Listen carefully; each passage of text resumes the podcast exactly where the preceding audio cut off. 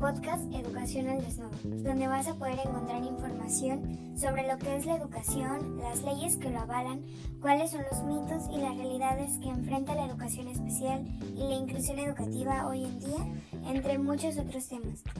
Este es un espacio libre y seguro. Siéntate en la confianza de poder comentar y opinar sobre estos temas. Bienvenido.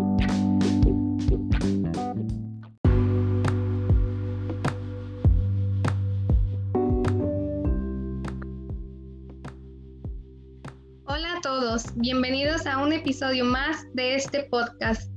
El día de hoy queremos compartirles algunas de las experiencias de docentes de educación física con la finalidad de conocer las estrategias que han implementado dentro de su práctica profesional para incluir dentro de la actividad física a los alumnos con alguna discapacidad o alguna condición específica así como la forma en la que logran crear espacios inclusivos y la aplicación de ajustes dentro de su planeación. Este episodio está dirigido por Daniela, Anel, Citlali, Dulce y Fátima del Rocío. Esperamos que sea muy enriquecedor para todos ustedes esta reflexión.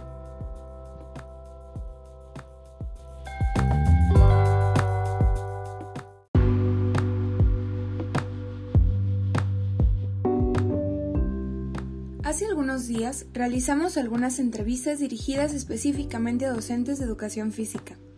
Algunas de las preguntas fueron, ¿cómo ha sido la experiencia que ha tenido en cuanto a la educación física? También si actualmente practica algún deporte, o si considera que hay algún deporte que las personas con discapacidad o con alguna condición no pueden realizar. Además, qué tipos de estrategias ha utilizado y cuál ha sido su reto más complicado de enfrentar en estas situaciones, entre muchas otras preguntas.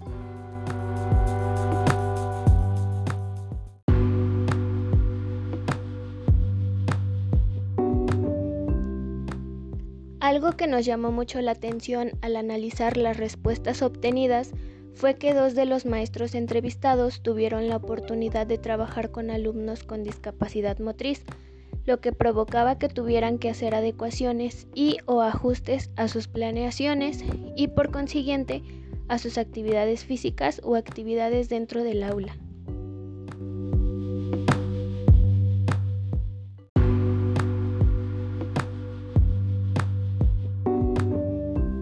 Asimismo, nos comentaron que las sugerencias y orientaciones por parte de la maestra de apoyo eran muy importantes, no solo para ellos como docentes de educación física, sino también para todos los docentes de la escuela, pues a partir de ello podrían adecuar sus planeaciones e implementar sus actividades, elaborando material didáctico para los alumnos con discapacidad u otra condición, ofreciéndoles las mismas oportunidades que a todos los alumnos.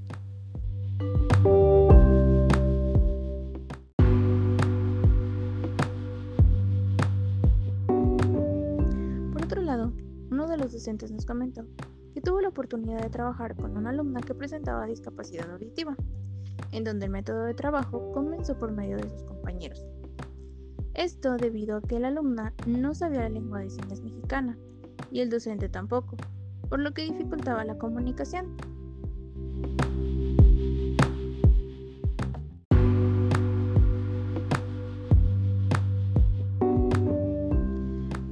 Caso, las indicaciones se daban con apoyo del lenguaje corporal y también mediante las explicaciones que su hermana le brindaba, ya que ambas asistían a la misma escuela pero en diferentes grupos.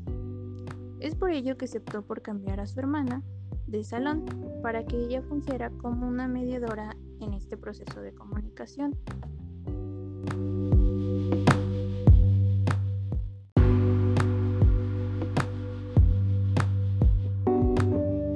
Intervención con esta alumna también se utilizaron materiales de apoyo como láminas y hojas para explicar las indicaciones por medio de dibujos, en donde la alumna observaba y recopilaba los datos necesarios para así poder elaborar sus trabajos.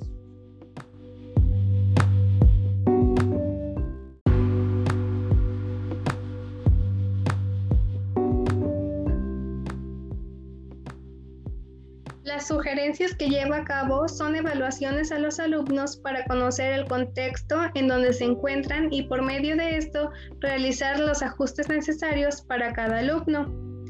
Algo muy importante que menciona el docente de educación física es que para brindarle un aprendizaje significativo al estudiante se debe de tener vocación y debe existir un trabajo colaborativo entre el docente regular y el docente de apoyo. Esto para beneficiar al alumno y así incluirlo dentro de las actividades, tanto en el aula como en toda la escuela, y así brindar las mismas oportunidades de aprendizaje a cada uno de los alumnos que se encuentran en la comunidad escolar.